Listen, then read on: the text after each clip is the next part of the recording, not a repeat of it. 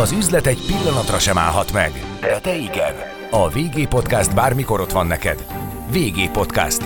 Becsatornáz a piaci hírek, pénzügyek, gazdasági trendek világába. Üdvözlöm a kedves hallgatókat itt a VG Podcastban, a mikrofonnál Péller András. Ez alkalommal a távol-keletre fogunk tekinteni egy kicsit, és megvizsgáljuk, hogy az elmúlt időszak, elmúlt néhány év viszontagságai hogyan is érintették a világ harmadik legnagyobb gazdaságának számító Japánt, hiszen a mostani világ gazdasági, illetve világpolitikai helyzetben azért Japán is egy eléggé, mondhatjuk, hogy kényes szituációba került, nem beszélve arról ugye, hogy az előző miniszterelnök elnöküket, Abe Shinzót meggyilkolták odáig, hogy ugye a jelenlegi globális nagyon magas inflációs környezetben ők most mozdultak-e vagy nem mozdultak, régóta deflációról beszélhetünk az országban, illetve hát ugye a Kína és észak-koreai feszült hangulat is kihatással van a szomszédságban lévő Japánra. Erről fogunk beszélgetni, és ezzel kapcsolatban a vendégem Zoltai Alexandra, a Neumann János Egyetem Eurázsia központjának Kelet-Ázsia elemzője. Szervusz Alexandra, köszönöm szépen, hogy itt vagy velünk. Köszönöm szépen a meghívást, és üdvözlöm a hallgatókat. VG Podcast. Becsatornáz a piaci hírek, pénzügyek, gazdasági trendek világába. VG Podcast. Üzletre hangoló. Tehát akkor szerintem kezdjük azzal, hogyha így időben egy kicsit megpróbálunk a különböző krízisek, problémákkal foglalkozni, akkor a koronavírust vegyük előre, hiszen talán jelenleg most az volt, ami így a időben a legelőbb kezdődött. Jó, nyilván nem így van, de talán vezessük fel ezzel a műsort. A koronavírus hogyan alakult Japánban? Tudjuk, hogy főleg így a távol-keleten azért sok országban elég szigorúak voltak a különböző korlátozások és szabályok. Sok ország, többek között ugye Kína, ugye a zero Covid politikát folytatta, Japán pedig egy viszonylag nagy népsűrűségi ország, ráadásul egy elég fejlett gazdasággal és iparral rendelkezik. Hogyan alakult a járványhelyzet, mennyire sújtotta az országot a koronavírus, illetve milyen volt ott a járványkezelés? Azt lehet mondani, hogy Japán eleinte nagyon jól kezelte, méghozzá teljesen másképpen, mint a többi ország, mégpedig nem vezetett be olyan szigorú korlátozásokat, igazából az emberekre rábízta, hogy maradjanak otthon, hogyha betegnek érzi magukat, a karantén tartsák be, viszont viszont ugye a beutazási tilalmat vezetett be a külföldiekkel szemben, tehát gyakorlatilag teljesen elszigetelte az országán. Aztán, ahogy teltek múltak a hónapok, és elérkezett az olimpia, ott egyre súlyosabb lett a, a Covid helyzet, és végül amellett döntöttek, ugye, hogy zárt kapuk mögött rendezik meg a, a játékokat. Ebbe is a Covid kezelésbe ugye bele is bukott az előző miniszterelnök, Suga miniszterelnök, akit ugye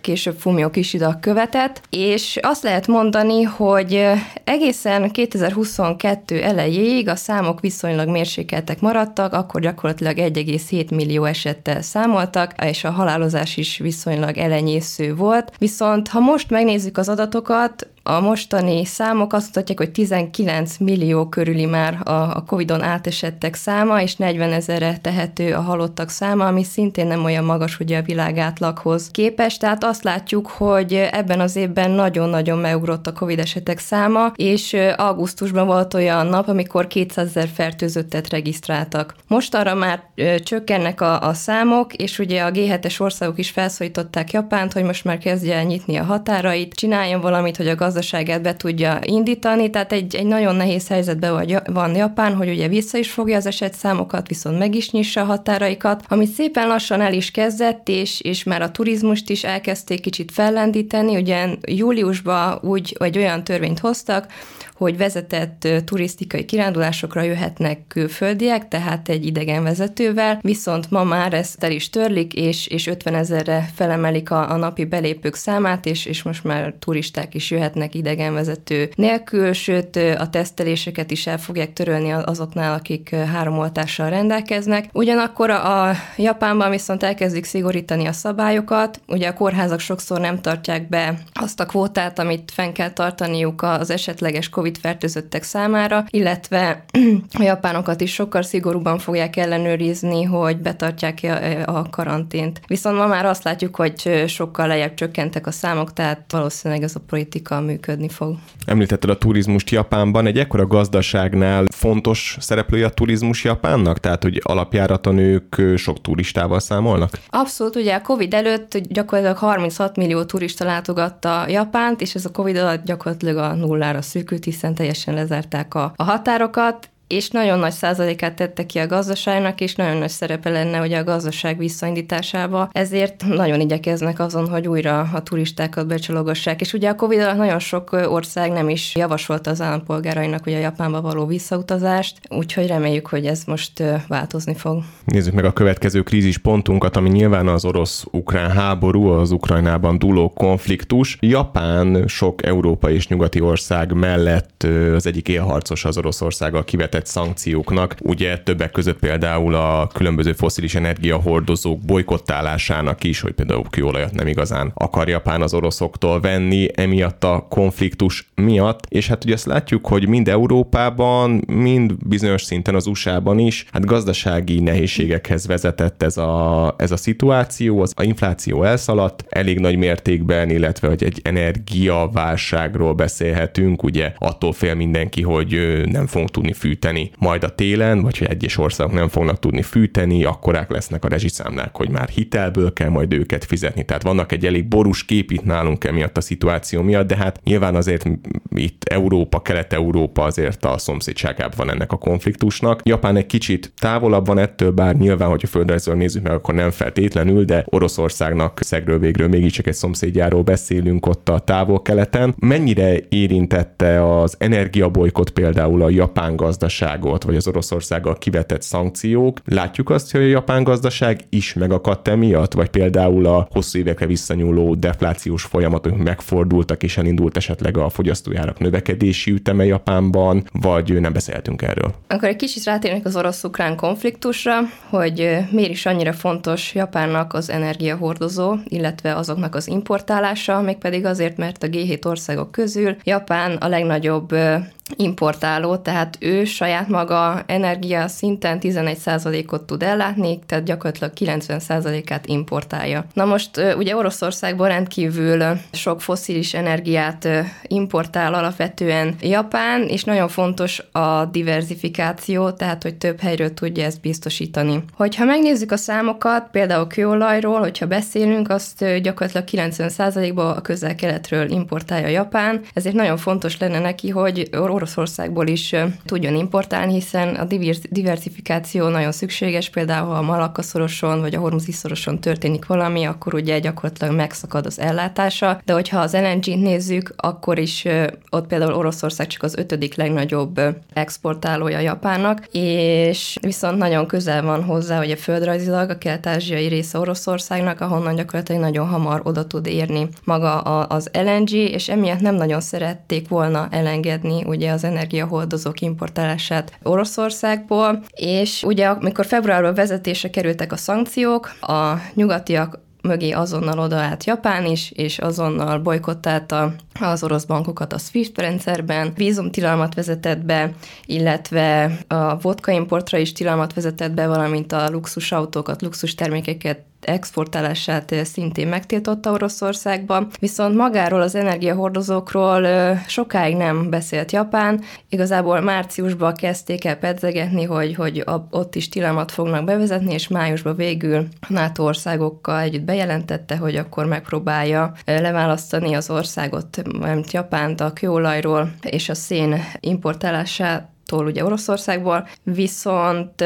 azt is fontos tudni, hogy bizonyos japán cégek nagyon nagy százalékban részt vesznek olyan orosz projektekben, ami ugye kőolajat, illetve LNG termel ki, például a Szahalin 1-2, illetve már az északi sarki részen, ugye az Arctic LNG 2, és ezeket a kitettségeit Japán nem szeretné feladni, Ugye a nyugati cégek azonnal a Shell, illetve az ExxonMobil azonnal kiléptek mögüle, Japán viszont ezeket meg szeretné tartani, hogy valamelyest biztosítsa az ellátását. Másik részről pedig azért is, mert hogyha ezekből a projektekből kilépne, akkor azonnal Kína, illetve India lépne a helyére, akik ugye nem vezettek be szankciókat Oroszország ellen. Nagyon fontos ugye Japánnak, hogy ezt a 90%-os energiaellátottságát valahonnan importálni tudja, így e felől érthető a japán hozzáállás, viszont magában a japán társadalomban ez gyakorlatilag ellenzik, és azt szeretnék, hogy a, a nyugati társadalom mögé, szankciók mögé álljon a japán kormány. Most ha a gazdaságot nézzük, akkor Ez is kétélű, hiszen Japánban végre elérkezett a 2%-os infláció, amit mindig is akartak, hiszen eddig deflációval küzdöttek, viszont ez óriási sokként érte ugye a japán társadalmat, hiszen eddig nem találkoztak a növekvő árak problémájával. Jól tudom, hogy a, a deflációs problémák és az, hogy az infláció egyszerűen nem akart beindulni az országba, az talán oda volt visszavezethető, hogy elképesztő spórolós a japán társadalom, tehát hogy akármennyire is próbálták, egyszerűen nem tudták fogyasztásra ösztönözni a lakosságot. Így van, a japánokat nagyon nehéz fogyasztásra ösztönözni, a másik részről pedig az, hogy ugye amikor az Abenomics Abe Shinzo részéről beindításra került, akkor főként a, a nagyvállalatok, illetve a bankok jártak nagyon jól, és egyszerűen a profitot nem akarták visszaosztani, nem nőttek a bérek, tehát egyszerűen a japánok gyakorlatilag nem tudtak miből költekezni, és valahogy ezt szeretnék volna beindítani, viszont ugye jött a Covid járvány, akkor megint csak spórolásra álltak át, és most meg az orosz-ukrán háború miatt szintén megint valószínűleg inkább spórolni fognak a japánok, illetve elraknak, hogy ezt a megnövekedett nyersanyagárakat, illetve élelmiszerárakat valahogy ki tudják fizetni, tehát nem áll jól a színája a kormánynak. Igen, a fizetésekkel kapcsolatban azt én is hallottam, hogy például nem tudom, egy ilyen kicsi érdekes történet, hogy nyugaton vagy Európában is egyre népszerűbb népszerűbbek például a japán mangák, animék és a különböző ilyen tartalmak, és hallottam azt például többször is, hogy például egy manga rajzoló, ugye ez egy elég sok időt és munkát felölelő iparág, gyakorlatilag ez egy képregényes forma, hogyha valaki nem ismerni, annyira alul fizetettek, hogy már sokan mondták azt, hogy szintén rabszolga munkában dolgoztatják őket, ilyen 20 órát kell rajzolniuk egy nap, nagyon kevés pénzért. Ez valóban egy probléma, hogy hát nem igazán szeretik a bevételt beforgatni a munkaerőpiacra ezek szerint a munkáltatók. Abszolút, gyakorlatilag tíz év alatt a reálbérek egy százalékkal, ha nőttek, ami ugye nem túl ö, ö, sok, és a japán társadalomra az is jellemző, hogy ugye hogyha valahol elkezdenek dolgozni, akkor, akkor ők ott életük végéig dolgoznak, és ezt a cégek ki is használják, mert nagyon jól tudják, hogy, hogy nem fognak elmenni egyszerűen a munkavállalók, hanem a biztos céges hátteret választják, ezért nem is, nem is kényszerítik arra magukat, hogy növeljék a béreket. Nemrég írtam egy cikket arról, pont így Japán kapcsán, hogy alkoholfogyasztási kampányt indítottak az országba a fiatalok körében, mert hogy a japán fiatalok annyira ráálltak arra, hogy gyakorlatilag a iskolás évek alatt csak tanulnak, hogyha kikerülnek az oktatásba, akkor csak dolgoznak, hogy egyszerűen nem fogy az alkoholtartalmú ital az országban, és erre már egy kormányzati program indult el, amit az adóhatóság felügyel, hogy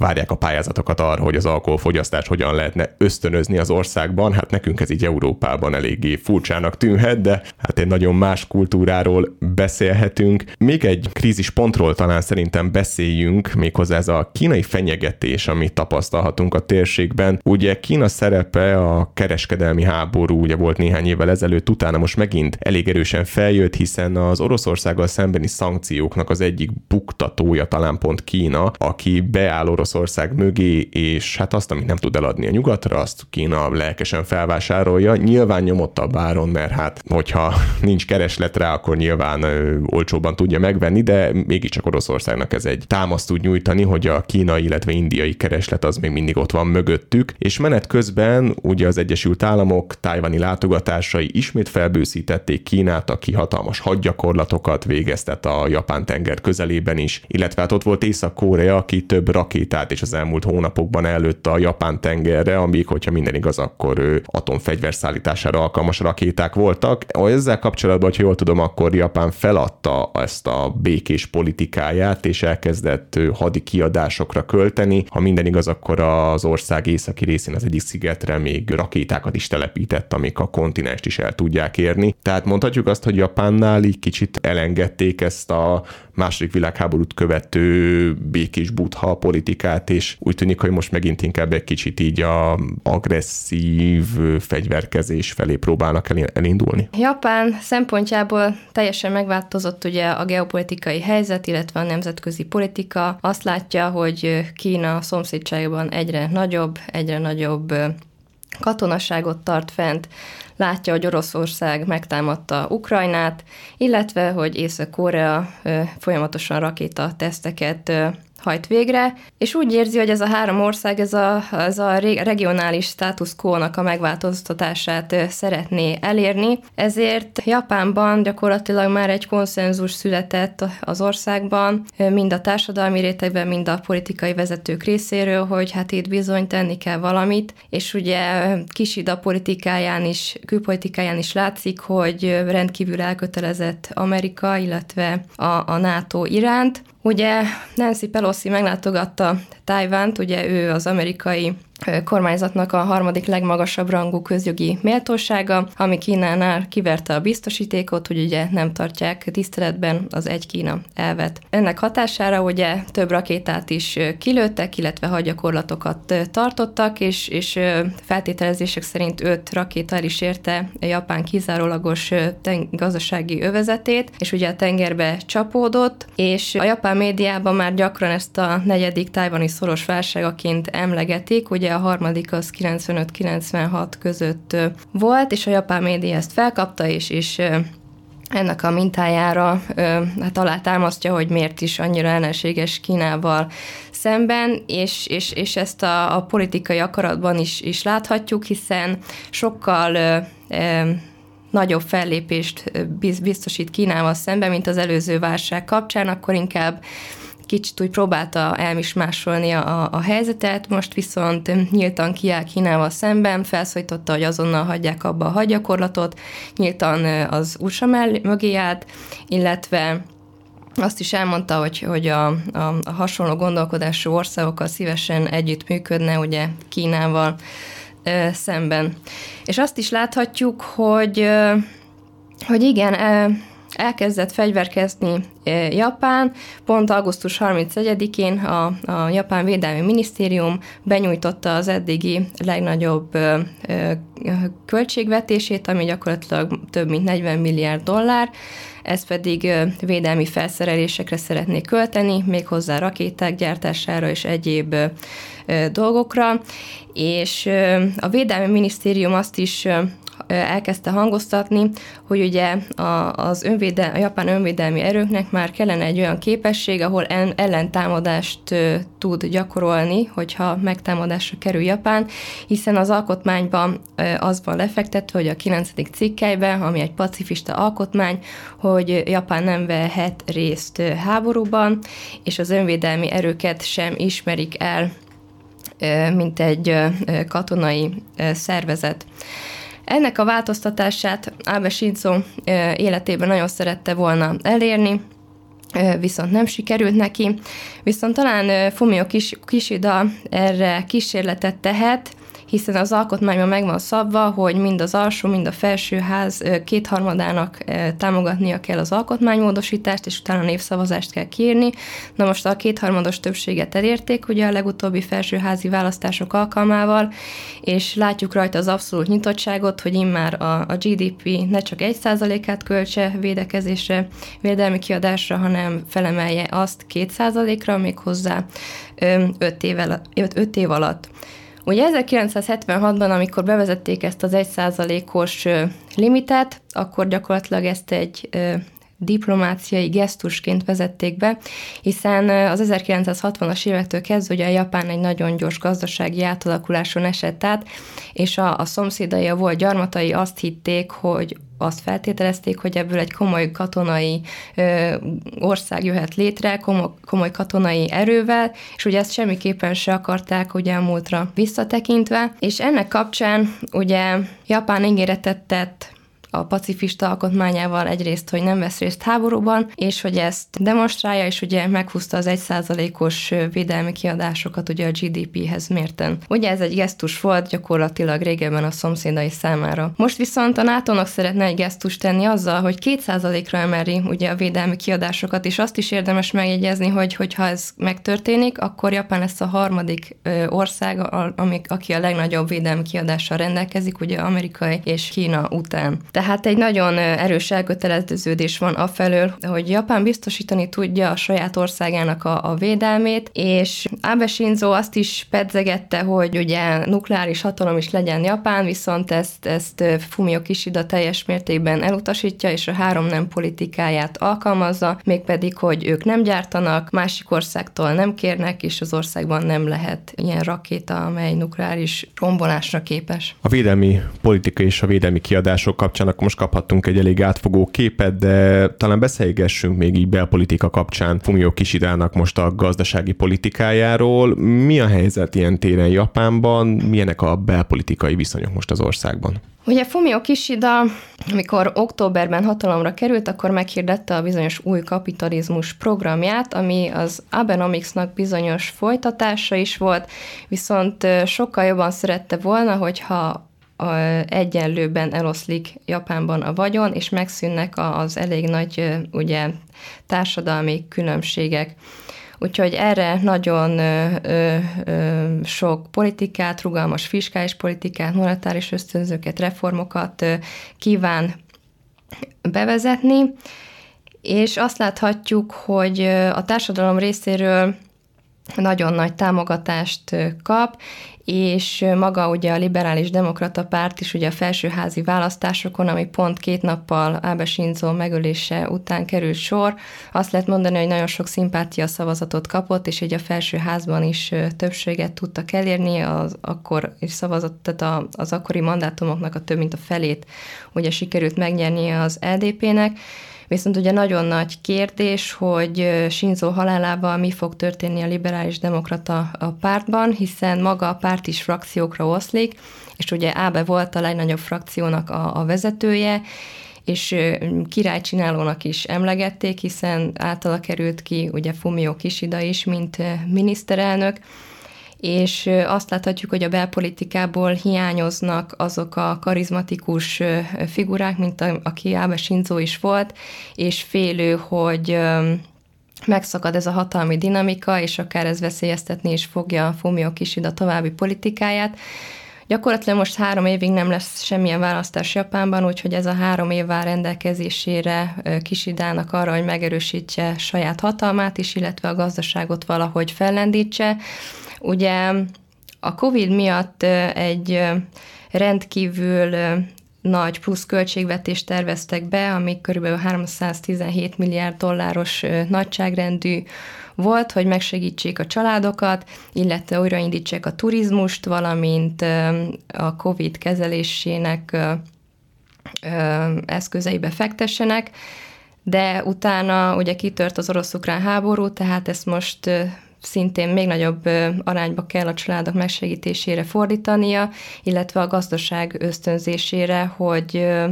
hogy valahogy növekedést tudjon elérni. Ugye két-három százalékos növekedés, GDP növekedést terveztek idénre, illetve jövőre, viszont az előrejelzések szerint ez mindössze 1,7 százalék lesz idén is, és jövőre is, úgyhogy elég nehéz helyzetben van. Abe Shinzo milyen örökséget tudott maga után hagyni? Ugye arra már beszéltél, hogy még királycsinálóként emlegetik, és Kisida is neki köszönhetően kerülhetett a hatalomba, és hát ahogy azt is említetted, hogy a következő három év pedig majd arról fog szólni, hogy Kisida miként tudja majd kormányozni Japán hajóját. Tovább viszi az Abe örökséget, vagy pedig a jelenlegi helyzetben már kénytelenek lesznek még szakítani a volt vezetőnek a által lefektetett alapokkal. Hogyan látod a következő időszakot, és azt, ami igazából rámaradt az országra? Ugye Ábe Shinzóra tudni kell, hogy ő a legtovább hatalma maradt miniszterelnök, ugye 2012-től 2020-ig egészen ő volt a miniszterelnök, egy rendkívül karizmatikus emberről beszélhetünk, viszont nagyon megosztó személyiség volt mind a belpolitikában, mind pedig a külpolitikában, hiszen nagyon elfogult nacionalista volt, ezt ugye az alkotmány módosításának igényén is láthattuk. Viszont azáltal, hogy egy új irányelvet vezetett be, mégpedig, hogy a japán gazdaságot megpróbálja fellendíteni, illetve egy teljesen új ö, ö, helyzetet teremtsen Japánnak, mint a, a, a világ részének, hogy valahogy újra kitűnjön, hogy valahogy újra fellendüljön, és bevezetése került ugye az emlegetett Abenomics politika, ahol uh, sikerül, amivel sikerült megszilárdítani olyannyira a hatalmát, hogy gyakorlatilag majdnem 8 évig ugye a miniszterelnökként uh, tudott működni, itt ugye fiskális, monetáris ösztönzőket vezetett be, valamint reformokat eszközölt, viszont uh, ahogy említettük, ez főként a bankok, illetve a nagyvállalatoknak uh, tett jót, azok uh, nagyon jól teljesítettek, viszont ugye nem osztották vissza az így, így keletkezett profitot, tehát azt mondhatjuk, hogy az még sikeres is volt, viszont voltak kudarcai is, Valószínűleg enélkül a japán gazdaság most nem tartana ott, ahol, tehát rosszabb helyzetben lenne, viszont lehetett volna ezt jobban is csinálni. Most Fumio Kishida erre próbál rájönni, hogy de hogyan is. És Abe Shinzo-nál még meg kell említeni mindenképp a Viminomics-et, amikor 2013-ban ugye bejelentése került, hogy Shinzo szeretné kihasználni az általa rejtett erőforrásként apostrofált nőket, méghozzá a munka terén, hogy őket is bevonni, amivel a célja az volt, hogy 2020-ig ugye a legtöbb cégnek a vezetésében nő legyen, vagyis hogy 30%-ot érje el a, a női vezetők száma. Ez is érte sikereket, viszont inkább kudarc volt, hiszen ez 10% körül mozog, ugye az OECD átlag is 26,7%, tehát sehol sem túl rózsás a helyzet. Valamint azt is érdemes megemlíteni, hogy a nemek közötti különbség kapcsán, hogy Japán 156 országból a 120. helyen áll, tehát nagyon rossz, rossz. A nemek közötti egyenlőtlenség ugye az első helyénél a legrossz, legjobb, illetve és a 156-nál a legrosszabb, tehát Japán egészen a, a végén kullog ennek, és, és ez ugye a milyen gyökerező patriarchális társadalomból fakad, hogy, hogy egyszerűen a társadalom ezen nagyon nehezen, vagy nem is akar változtatni. Igen, Japán esetében talán nagyon sokszor az határozza meg a történéseket, a különböző folyamatokat úgy gazdaságilag, mint politikailag, hogy egy elképesztően hagyománytisztelő országról beszélünk, szóval mind a mai napig erősen kötődnek a gyökereikhez, a korábbi korokhoz, talán a erős nacionalista hozzáállásuk is ebből fakad, hogy ők egy olyan, talán monarchiális japán képben élnek még mindig a mai napi, persze már nyilván nem erről van szó, de hogy ennek a gyökerei még talán áthathatják a mai napig a társadalmat, és feltételezem, hogy akkor a nők helyzet is például emiatt ennyire hátrányos az országban. Igen, abszolút, ezen, ezen nagyon nehezen tudnak változtatni, és, és ezek, a, ez a, ezek a társadalmi szokások nagyon mélyen gyökereznek a, a japán emberek körében, és ahhoz, hogy az ország előrébb tudjon menni, ezen valahogy meg kellene tudniuk birkózni, hogy valahogy szemléletet kellene változtatniuk, hiszen így most úgy tűnik, hogy Japán beragadt egy állapotba, és, és nem, nem tud sem erre se mozogni, és ugyanakkor nagyon nagy gondot okoz, hogy előrekszik a népesség, és legutóbbi felmérések szerint kevesebb gyerek születik már most, mint amit eddig reméltek, és, és a nők is egyre kijebb tol, tolják a gyerekvállalást, tehát már a 30-40-es éveikben járó nők vállalnak gyereket, tehát elsőként a, a munkát tekintik fontosnak, ez is ugye társadalmi nyomás, illetve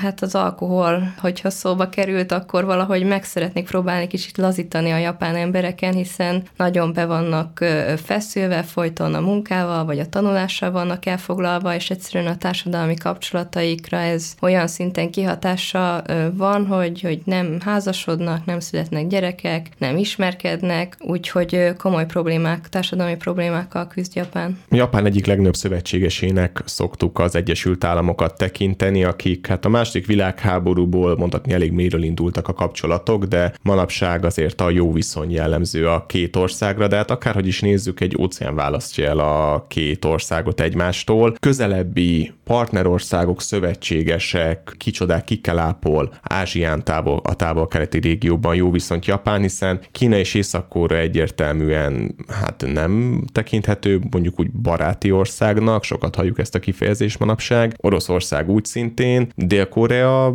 gondolom egy jobb partner az ottani térségben, de hogy egyébként úgy, úgy kik a közeli szövetségesek Japán számára? Hát a második világháború